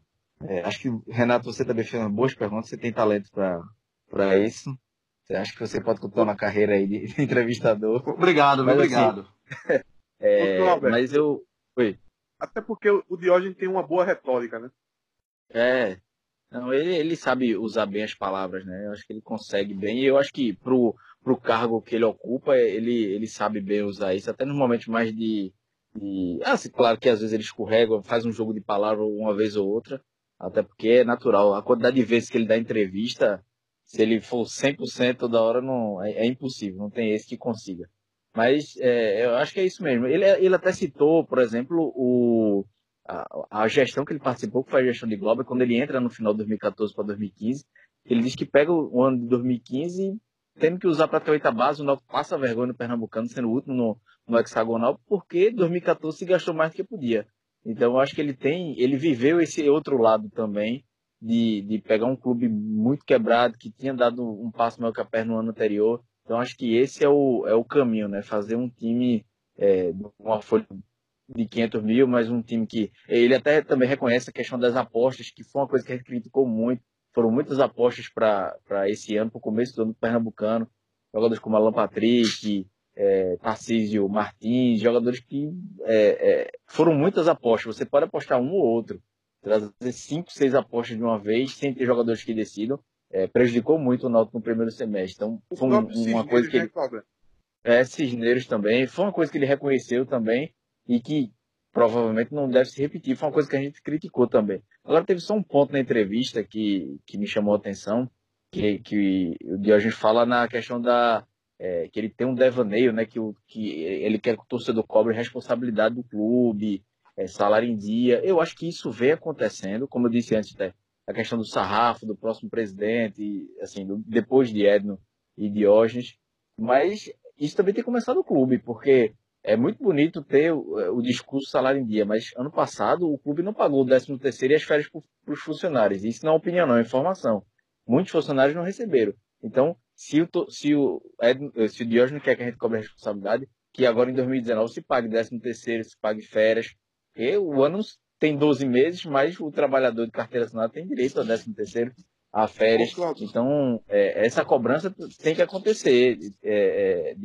A cobrança, não só a cobrança do torcedor, entenda a cobrança do torcedor, mas a gente está aqui cobrando também como torcedor, como um porta-voz da torcida, e que o clube também tem essa responsabilidade, porque é bonito ter o discurso no papel. O Náutico conseguiu pagar em dia ano passado, esse ano também, mas ficou em aberto 13º e férias, e isso tem que ser pago. Então, se o Diógenes quer que a gente cobre isso, a gente vai ter que cobrar. Estamos cobrando agora.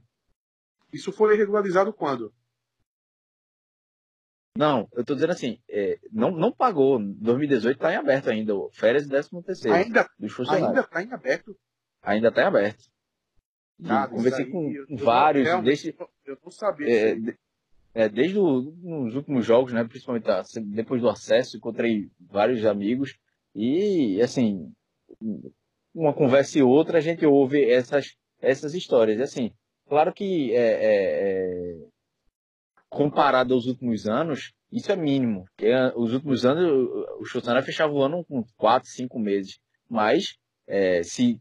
Eu estou pegando pelo discurso do Diógenes, de que o torcedor tem que cobrar responsabilidade, salário em dia do torcedor. Então, baseado nesse discurso, o Náutico também tem que dar esse exemplo, e pelo menos se em 2018 deixou aberto, mas que pague em 2019 e aí vá tentando deixar a casa ainda mais organizada.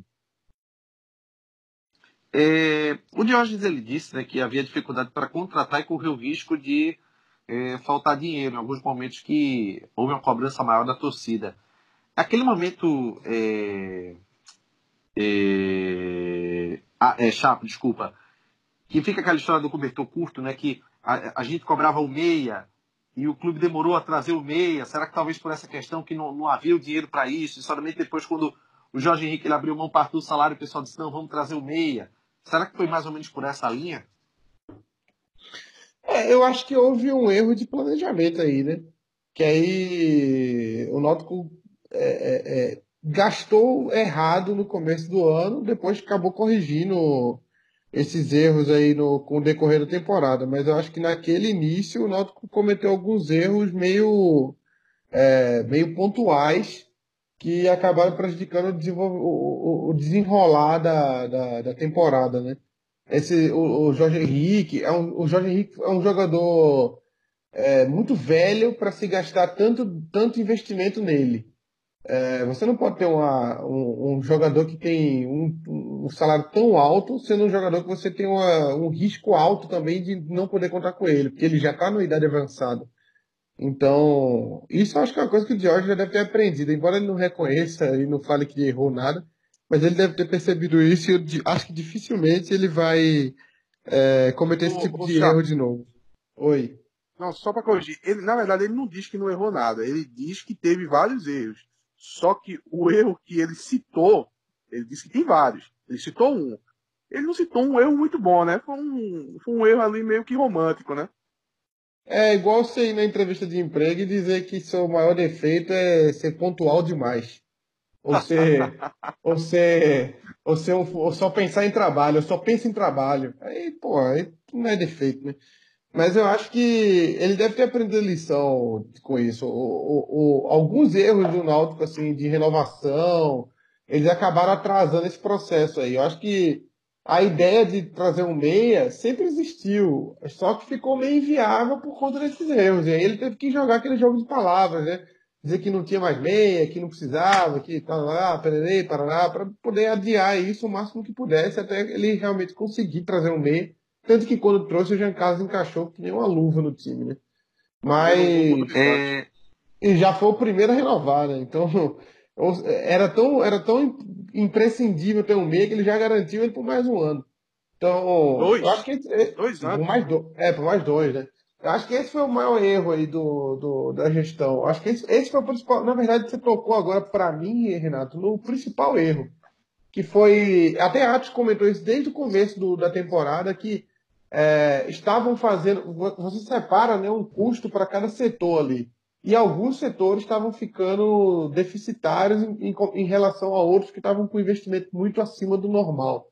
Então acabou que essa balança não ficou muito equilibrada e a gente ficou um tempo sem lateral esquerdo, um tempo praticamente sem zagueiro, né? A gente teve um jogo que a gente teve que Josa ir para a zaga. Então a gente ficou em alguns momentos com alguns buracos ali que foram responsabilidade desse erro aí, que eu espero que o Diógenes saiba que errou e corrija, né? O Diógenes, ele disse ainda que a imagem do clube melhorou, né? Que hoje o Náutico já é visto por outra forma, né? Pelos atletas.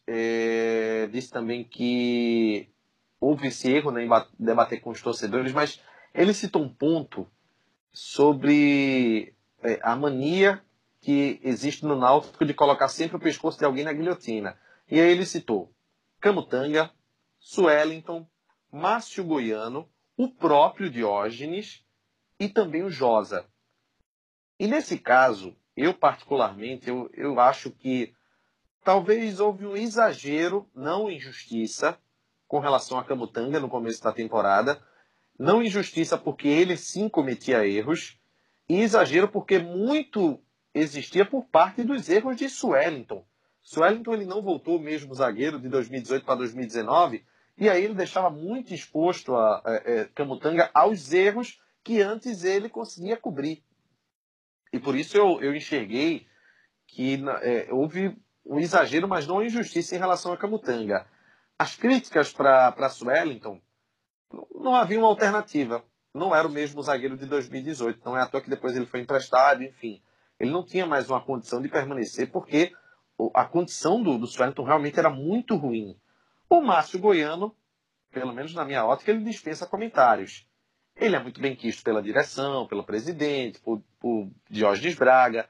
Mas era fato de que o bom trabalho de 2018 não surtiu o resultado esperado para começo de conversa. E além disso, apesar do Náutico chegar na semifinal da Copa do Nordeste, na final do Campeonato Pernambucano, mas só que o futebol que era apresentado, ele era aquela coisa que você confiava sem confiar. Renato. E eu lembro de uma coisa, Chapo, que a gente falou muito sobre qual foi o bom jogo que o Náutico fez no ano por completo. A gente não tinha um certo, a gente tinha o segundo tempo do jogo contra o Ceará como uma referência apenas.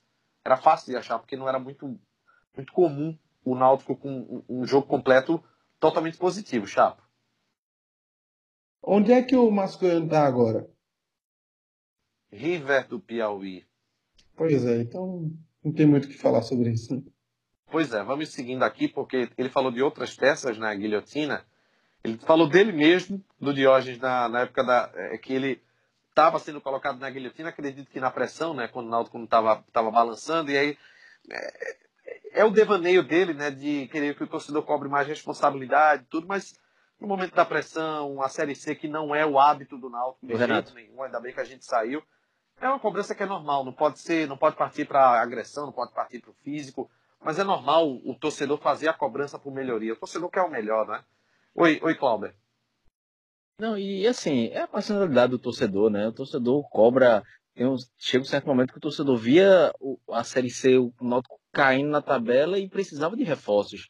Mas aí ele mesmo diz que não podia contratar em junho, contratou em julho, ou sei lá, em maio, não podia contratar em maio, contratou em junho, esperou o momento certo para contratar.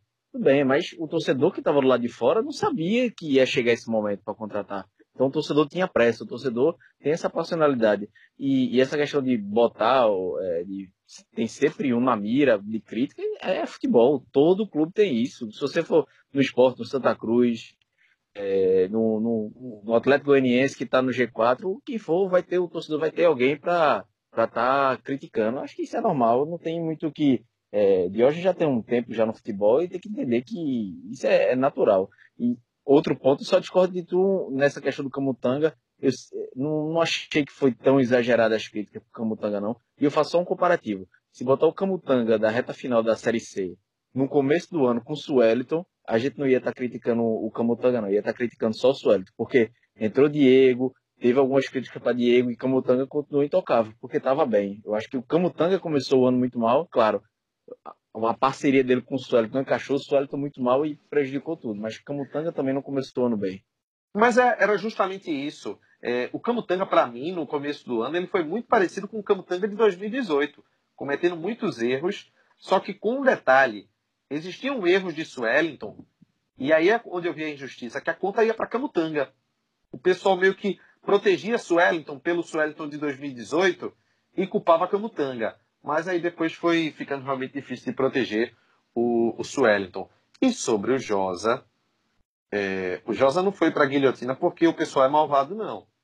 Ele foi para a guilhotina porque ele cometeu erros em vários jogos, cometeu erros infantis para um atleta de seus 35 anos, salvo engano, e cometeu erros que ocasionaram até gols de times adversários. Então, é natural que a torcida reprove a conduta do Josa durante boa parte dessa temporada. Eu não vejo como algo de outro mundo.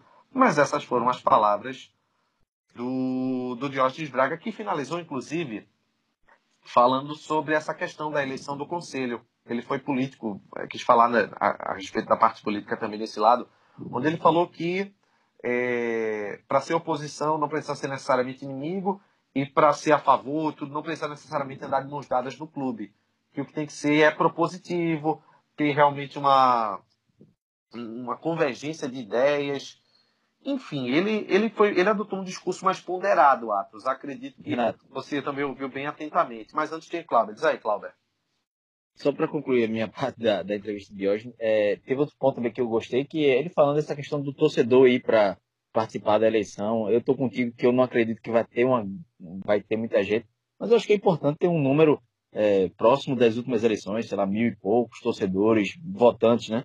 Porque eu acho que o torcedor tem que viver o clube, tem que estar participando do clube, mesmo que não tenha bate-chapa para o executivo, mas ele tem que participar da eleição para o conselho, está vivenciando o clube. Eu acho que o torcedor do Náutico passou muito tempo afastado do clube, principalmente por causa da Arena, sem ir para os aflitos ficou muito abandonado, o clube em si ficou abandonado. Então acho que é o momento do torcedor não resgatar, não voltar apenas aí aos jogos. Acho que vivenciar o clube, eleição, final de semana, acho que isso pro futuro do clube é importante.